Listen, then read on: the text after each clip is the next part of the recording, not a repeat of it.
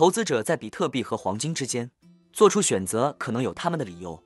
但亿万富翁投资者霍华德·马克思表示，这两种资产都缺乏内在价值。上周四，这位橡树资本创始人在一档播客节目中讨论了一系列话题，包括股票、债券、货币政策和私募股权。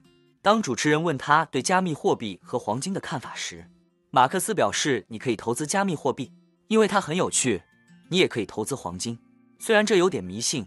几个世纪以来，人们一直在这样做。”不过，两者都无法为投资者提供现金流，而现金流是马克思定义内在价值的基准条件，尤其是与股票、债券、公司、土地和建筑物等资产相比，后者都会产生额外的回报，无论是通过利息、股息还是收益。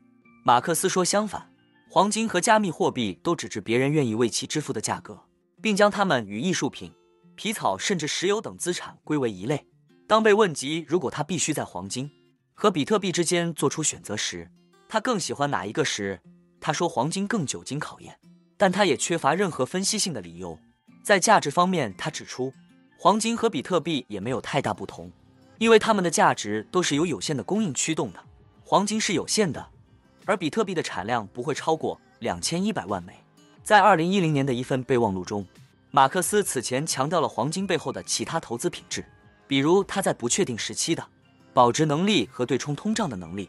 尽管当时他也强调黄金没有其他内在价值，事实上，根据外媒去年的调查，黄金仍是最主要的避险资产之一。但比特币已超过美元，成为第三大最受欢迎的避险资产。其他华尔街参与者也认为，黄金比数字资产更有价值。早些时候，亿万富翁投资者达利欧承认他持有一些比特币，但他表示比特币的波动性需要投资者的过度关注。